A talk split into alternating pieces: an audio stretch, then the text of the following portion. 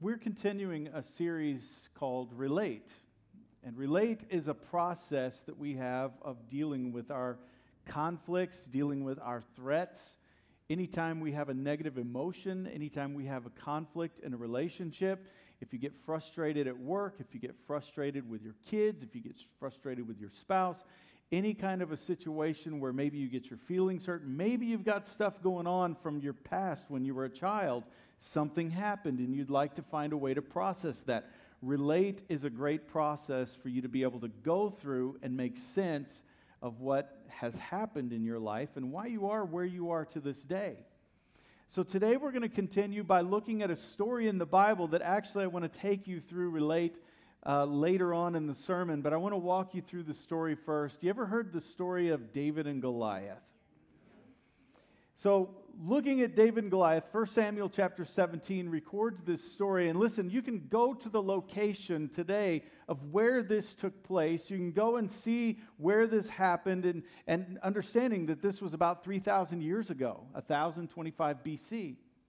We can talk about, we, we can actually walk to the hills and where they, the camp was, where these, these guys lined up for battle.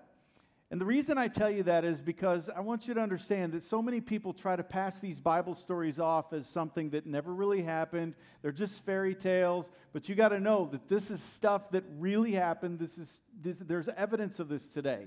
You understand that the greatest king in the nation of Israel, the most heralded king in the nation of Israel, besides Jesus, the most heralded uh, physical, personal, not physical, but uh, you guys know what I'm trying to say. The guy lived, and there's historical evidence of him. He was a warrior, he was a fighter, and he was a leader, a great leader. And the men in his group, the men in his kingdom respected him, and they were loyal to him to the death. It was an amazing, amazing era in the nation of Israel. David was a young man, most likely in his late teens, when this story took place. He was the baby in the family. How many babies in the family do we have here? Yep, the funniest people in the room. That's right. It's always been that way. So you know David was probably a pretty funny guy. He was very personable, probably. And spent a lot of time alone growing up, as babies of the family normally do.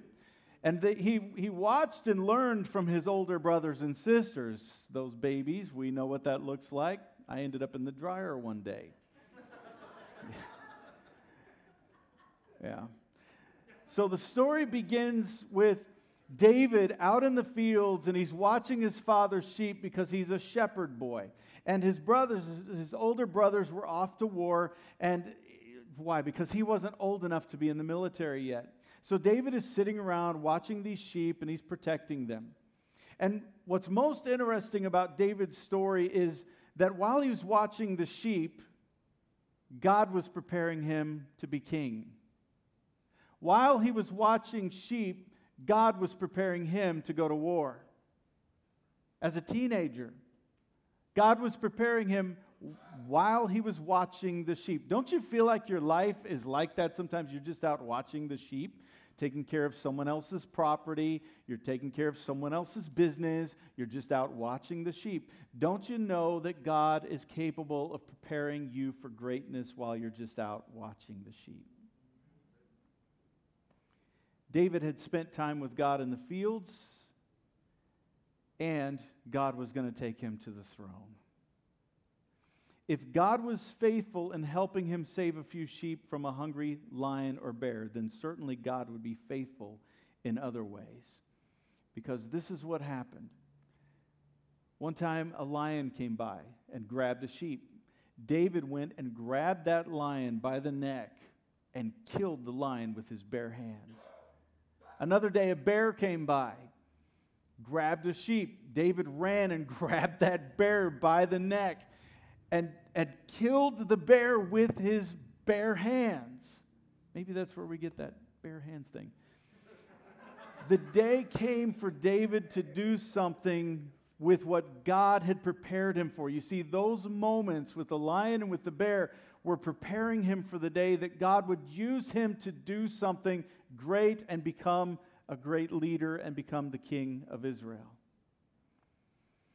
So over in the valley of Elah, this is a picture of modern Elah. This is what it looks like, or looked like when the picture was taken. His brother and Israel and the Israelite, his brothers and the Israelite army were camped on one of the hillsides, and the Philistines were camped on the other side, with the valley in between them. And you can see in this next picture that that there's a little creek that runs through it. And and the creek that runs through it, what do you think happened there? We'll read about it in just a moment. And here's a picture of some kids playing in this. This is just a modern picture of the same area, some kids playing in that area. This is where this took place. And the scripture says this: King Saul and the Israelite army set up camp on a hill overlooking Elah Valley, and they got ready to fight the Philistines' army that was on the other side of the hill from the valley. The Philistine army had a hero named Goliath. So it goes on to describe Goliath, and it says Goliath was a giant. Huge guy. It says he was like nine feet tall. You say, well, John, that's kind of crazy. There's no nine feet. Listen, there's there's guys that are at least eight feet tall right now. What's interesting about this guy was he was in really great shape, apparently. You see the guys today in modern day that are like eight feet tall. Uh, they're not in very good shape. But you look at a guy like Matt, and you can believe, okay, maybe Goliath was a real guy, and he could be a giant. It's not. He's not too much taller than Matt. Listen to the description here. He wore a bronze helmet and bronze armor to protect his chest and his legs. The chest armor alone weighed about one hundred twenty-five pounds. He carried a bronze sword strapped on his back, and his spear was so big that the iron spear alone weighed fifteen pounds, more than fifteen pounds. A soldier always walked in front of Goliath to carry his shield. So you get the picture. You got two armies. Israel on one hill and the Philistines on another hill with a valley in between them. The Philistines have a champion fighter, and every morning the champion fighter would come out and he would he would tell them this. Well, he started with this, this statement. He said, hey, let's make it easy. I'm here to fight. You guys send your best guy out to fight me, and whoever wins, wins the war. And then we don't have to kill everybody else. Just send somebody else. I, the, send, send one of your guys out to fight me, and whoever wins, wins the war. Sounds reasonable, right? And here was Israel's response. Saul and his men heard what Goliath said, but they were so frightened of Goliath that they couldn't do a thing. You ever been so scared that you were you just froze? All right, so that's what these guys, that's what instilled, he instilled that much fear in these guys' hearts. Now let me stop here for a minute. When no one else will do what's right, and you can see it, and there's something inside of you that inspires you to rise up, don't miss that moment. There are going to be times at work, there are going to be times even in your home, there are going to be times in your life when nobody around you is going to be doing what's right, but something inside of you says, I need to rise up and do what's right. In my family, in my workplace, and I'm going to serve God in my church. I'm going to do what's right no matter what anybody else is doing. Verse sixteen says that this went on for forty days. The armies would line up for battle. Get a visual here. They run down the hill and line. Y'all remember dodgeball? And there'd be a line.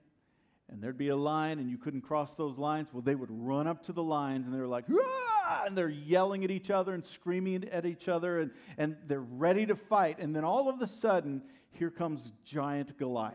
Boom, boom. And he says, "Give me a man who will fight me. Who will come and fight me," right? And, and the Israelites would shrink back, afraid. The entire army would back up and go, okay, we're in trouble now. We got the giant out again. He's not sick today. They did this for forty days, lined up like this. So I'm going to read it to you. First Samuel seventeen, verse, starting with verse seventeen. One day Jesse told David, all right, so David is back home. He's been watching the sheep.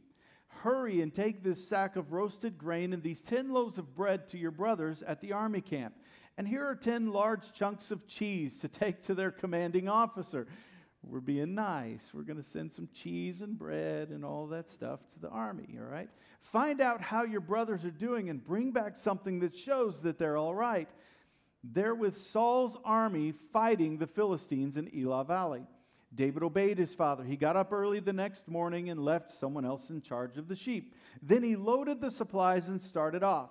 He reached the army camp just as the soldiers were taking their places and shouting their battle cries.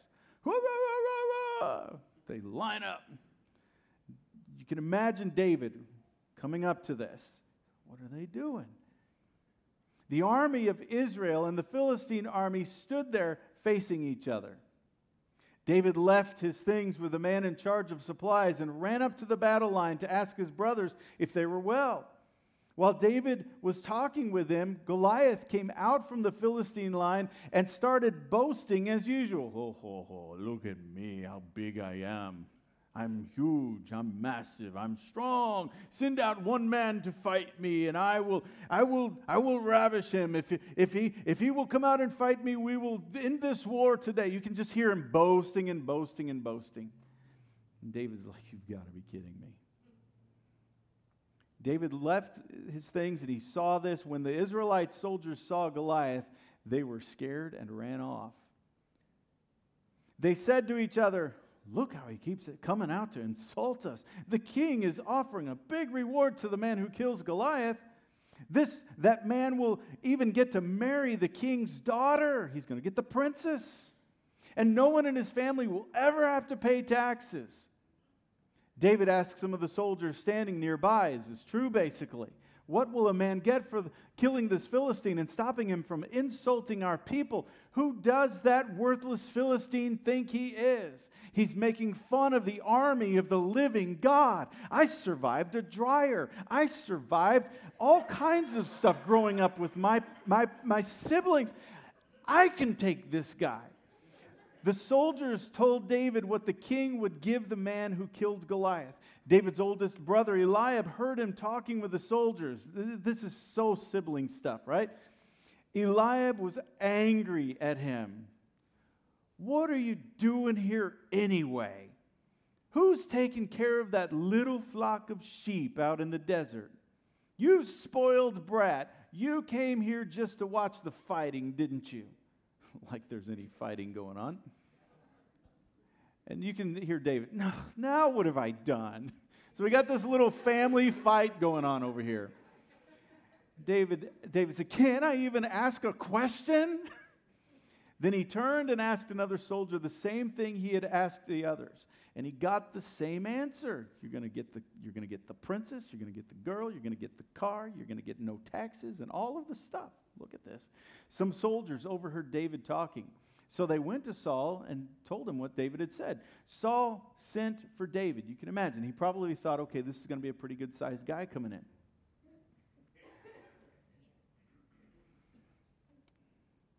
Your Majesty, this Philistine shouldn't turn us into cowards. I'll go out and fight him myself. You don't have a chance against him. You're only a boy, and he's been a soldier all his life. But David told him, Your Majesty, I take care of my father's sheep, and when one of them is dragged off by a lion or a bear, I go after it and beat the wild animal until it lets go, the sheep go. If the wild animal turns and attacks me, I grab it by the throat and I kill it. Sir, I have killed lions and bears that way. I can... And I can kill this worthless Philistine. He shouldn't have made fun of the army of the living God. The Lord is res- has rescued me from the claws of lions and bears, and he will keep me safe from the hands of this Philistine. All right. The king says, okay, I'm going to let this teenage boy go out and represent the entire nation of Israel and take it all into his hands. And, and then look at this. Saul had his own military clothes and armor put on David. And he gave David a bronze helmet to wear. David strapped on a sword and tried to walk around, but he was not used to wearing those things.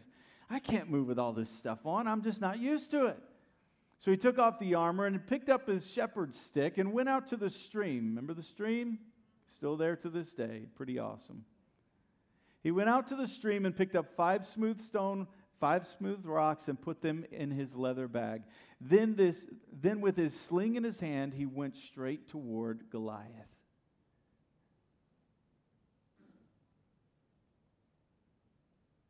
That's courage. That is courage. Goliath came toward David, walking behind the soldier who was carrying his shield. When Goliath saw that David was just a healthy, good-looking boy, he made fun of him. Do you think I'm a dog? Is that why you come after me with a stick? Roof, roof. You think I'm going to go and chase your little stick? Is that what you're going to do? You're going to throw the stick, and I'm going to run after the stick and bring it back to you? Is that what I'm supposed to do? You, you little boy, what are we doing out here? He cursed David in the name of the Philistine gods and shouted, "Come on, when I'm finished with you, I'll feed you to the birds and wild animals." David said, "You've come out to fight me with a sword and a spear and a dagger, but I've come out to fight you in the name of the Lord all-powerful. He is the God of Israel's army, and you have insulted him too. Today the Lord will help me defeat you. I'll knock you down and cut off your head, and I'll feed the bodies of all other Philistine soldiers to the birds and wild animals. Then the whole world will know that Israel has a real God. Everybody here will see that the Lord doesn't need swords or spears to save his people. The Lord always, always, always wins his battles, and he will help us defeat you." What a great statement of faith, right? So let's stop there for a moment. Why was David fighting? Was it really for the princess? Yep, yep, absolutely. No, I'm kidding.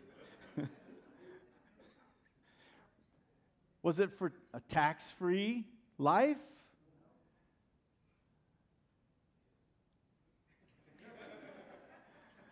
All of us would love that, wouldn't we? What did he say? So that the world will know that Israel has a real God.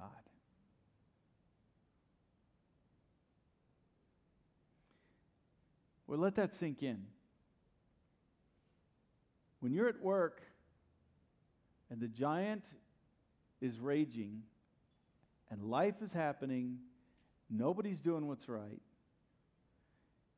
that may be your opportunity to show them all that there is a real God in your life. Don't miss that opportunity. In your family, when something happens, the storm is raging, that may be your opportunity to show them there's a real God that lives inside of you.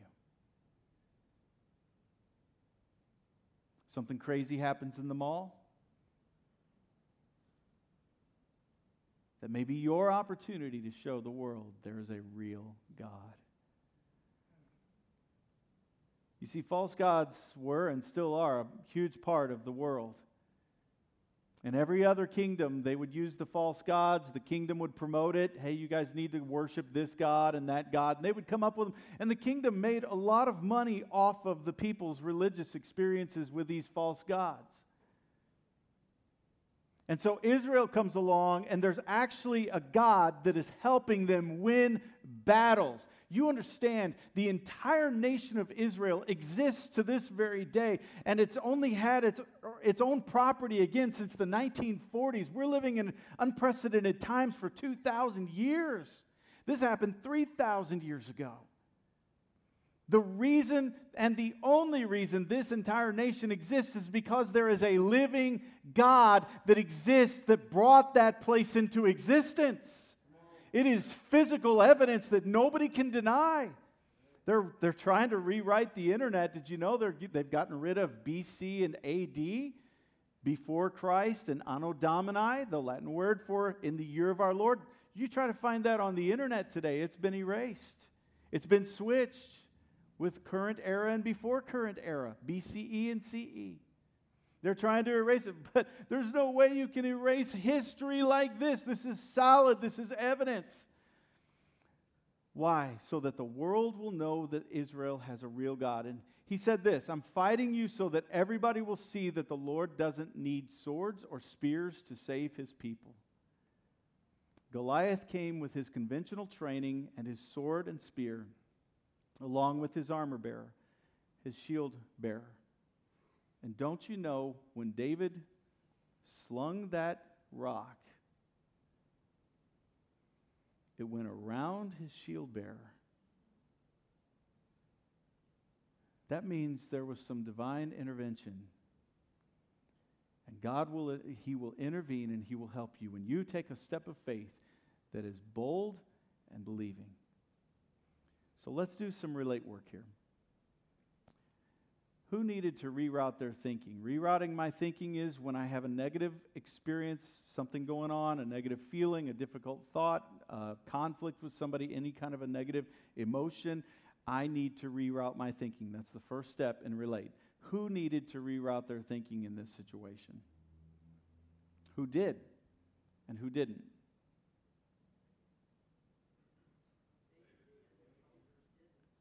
David did and the soldiers didn't. Very good.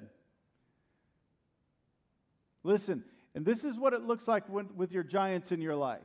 Goliath was using the human condition of being threatened, fearful, to control and dominate an entire army, wasn't he?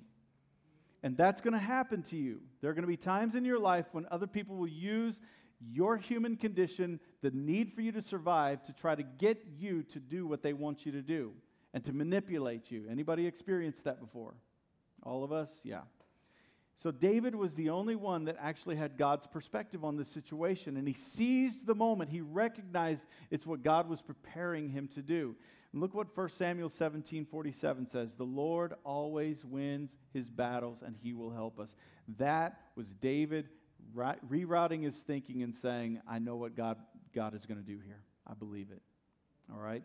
But notice every step of faith that people take always involves, always involves the possibility that God won't show up.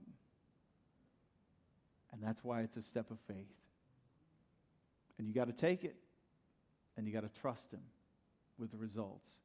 When Goliath started forward, David ran toward him. Man, look at that.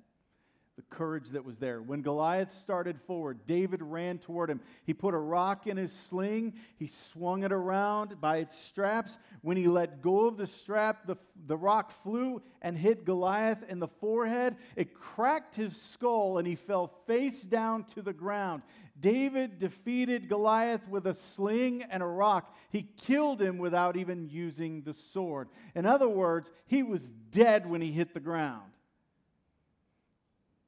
That's awesome. Listen, you have to know that God honors people when they step out in faith.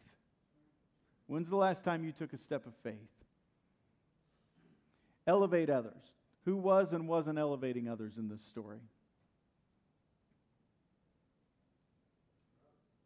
What's that? His brothers. Yeah, all the whole, the whole nation of Israel. I mean, all of the army of Israel, right? They weren't putting everybody else above themselves. They weren't going out and de- dealing with this situation. The brothers were elevating who? The enemy. By being afraid and shrinking back, they were saying, oh, the enemy is too strong. The enemy is better than me. The enemy is, is healthier than me. All of it. Listen, when you shrink back and don't have faith to go after the enemies in your life that, that God wants you to go after, and deal with in your life. When you don't do that, you're elevating them. The king was willing to put a kid's or put his armor on a kid. What if the king had had faith like David?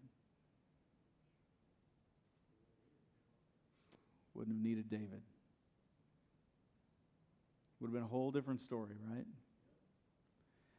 Only David was willing to elevate God, who would defy the armies of the living God. He elevated God, made him bigger than anybody and everybody, and he believed. List my threats.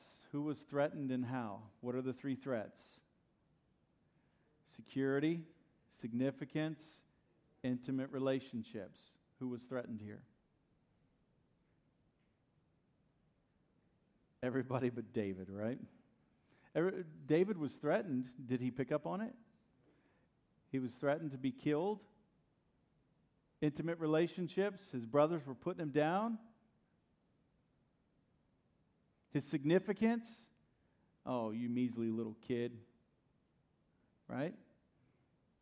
And his brothers were, gonna, were not going to have a good relationship with him. If uh, they didn't have that. All of it was threatened in his life. But he didn't respond to it.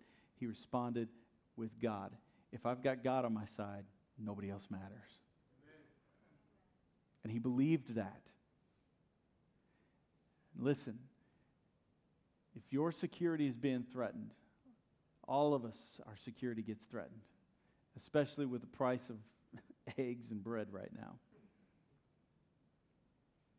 Believe. Trust him. Your significance.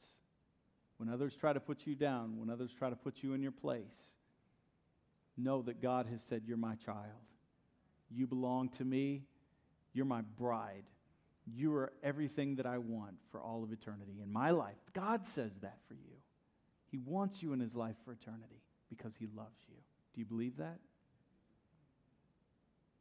And your intimate relationships, knowing that he's got all of that for eternity for you. Do you believe that?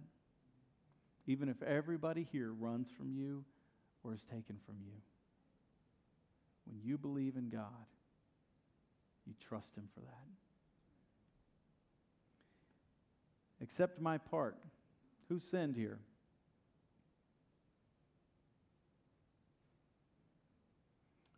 What's the sins? Pride, anger, lust, greed, gluttony, envy, and sloth.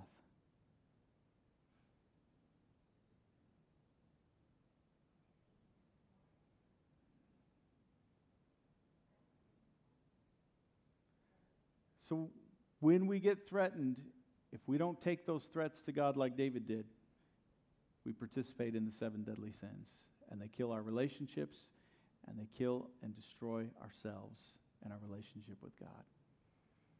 So David went after it.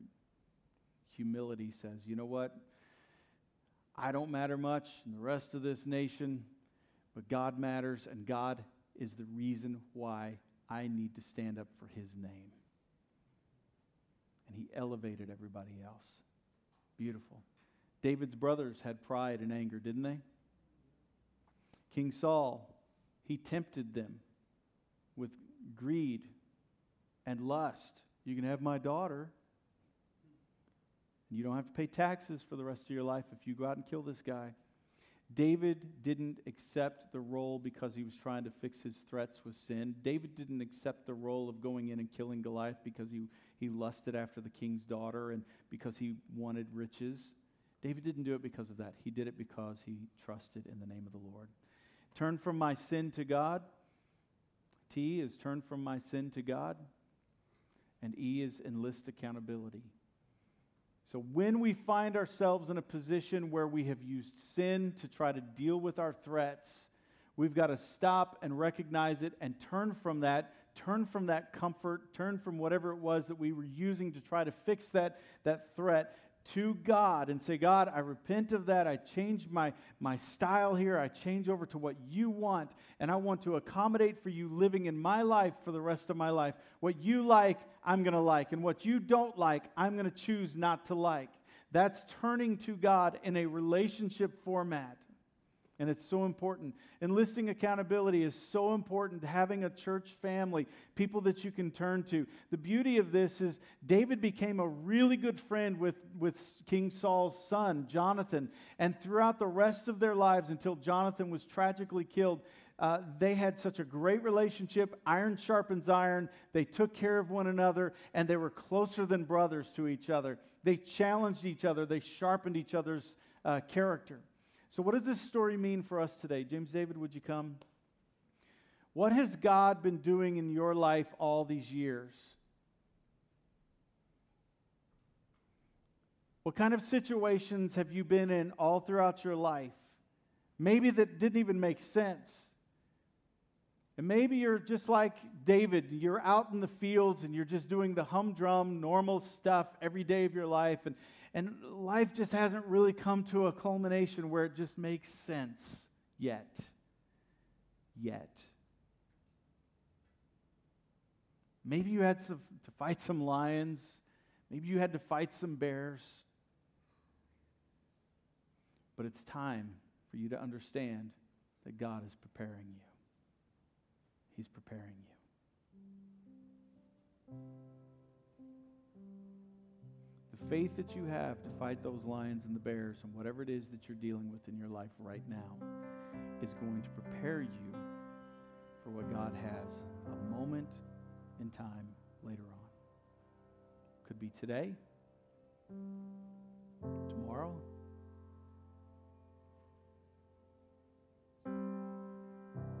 Some of the pain and some of the struggles and the difficulties that you've experienced in your life up to this moment haven't made sense.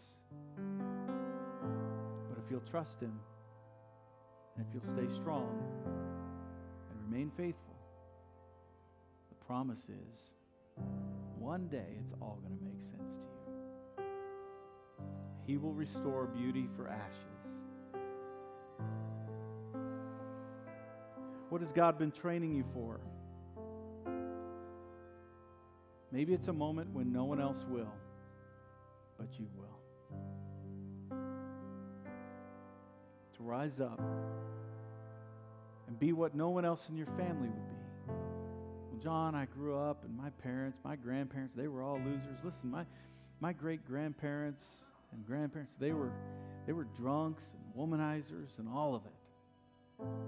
But my mom and dad, they came to Christ, and they grew I grew up different than the rest of my family did because of that. I was talking to a friend of mine, he's a children's pastor. I went to college with him, I grew up with him.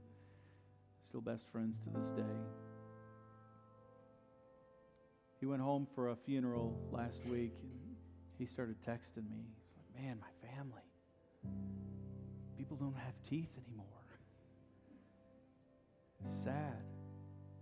He said after the memorial, everybody just flooded outside and lit up in the parking lot, and they were just, wow, wow, wow. And nobody was healthy. Everybody was just kind of that gray color. You know what I'm talking about?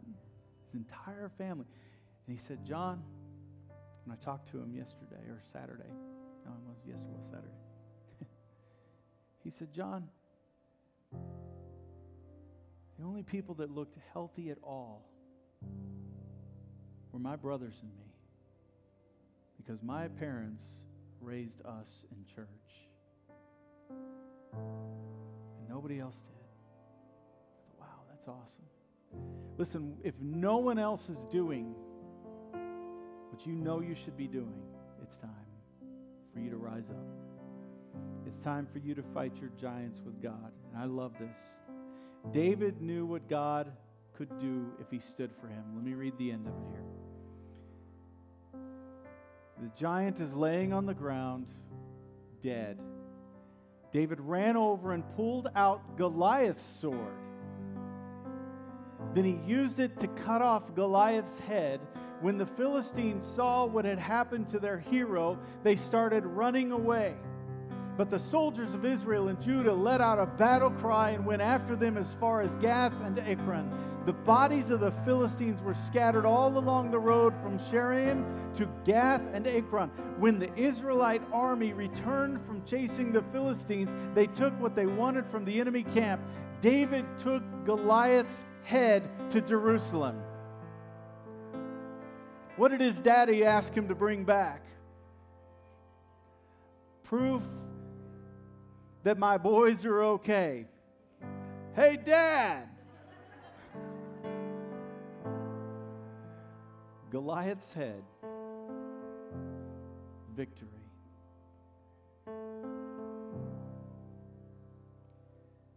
God will win in your life if you let Him. You take a step of faith. If our baptism candidates would go and start getting dressed real quickly. Would you bow your heads? I want to pray with you before we go today.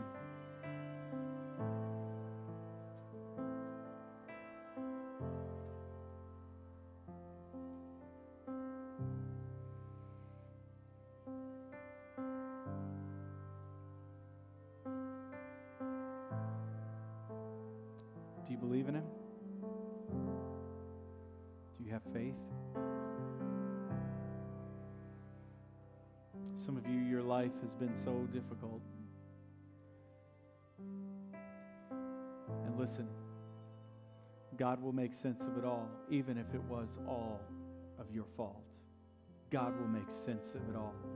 He will pull it all together, and He will make something beautiful out of your life. He will do something absolutely so amazing that you cannot believe what God has done. You say, well, John, it's too late for me. I'm too old. It's just been too many years. I just want to get to heaven and that's it. No, no, no, no, no. God wants to restore. He wants to help. He wants to heal. He wants to give you purpose and meaning for the rest of your life. And He will. But today it's time to take a step of faith. Say, God, I believe. I believe. I believe in You, and I believe in Your Son, Jesus Christ. Thank You for the forgiveness for my sins. You have forgiven me, and I'm so grateful because of what Jesus did on the cross. I'm forgiven for all of my sin, past, present, and future. And now, because of that, I have this relationship opportunity with You. And so today, God, I choose to enter into that relationship with You. I want to get to know who You are and what You like and what You don't like. And I accept You into my life. I accept what You like and what You don't like as mine. And God, what I don't understand, I'm going to trust You until I do. And I ask You to tutor me and teach me and help me to grow so that I can help others who are struggling with the same things I've struggled with. Thank You for filling my life with purpose and meaning. I believe You for that. Thank You, God. Some of you are in here today and you're facing a giant. Maybe it's at work. Maybe you're afraid for your marriage or a child that's gone wayward. Turn your heart towards Him right now. God, I ask You for Your help, and I thank You for it. I ask You for faith for me to fight the giants in my life, to stand up for what's right and to do what's right, even in my threats. I'm going to trust You to the end. I trust You. I believe in You.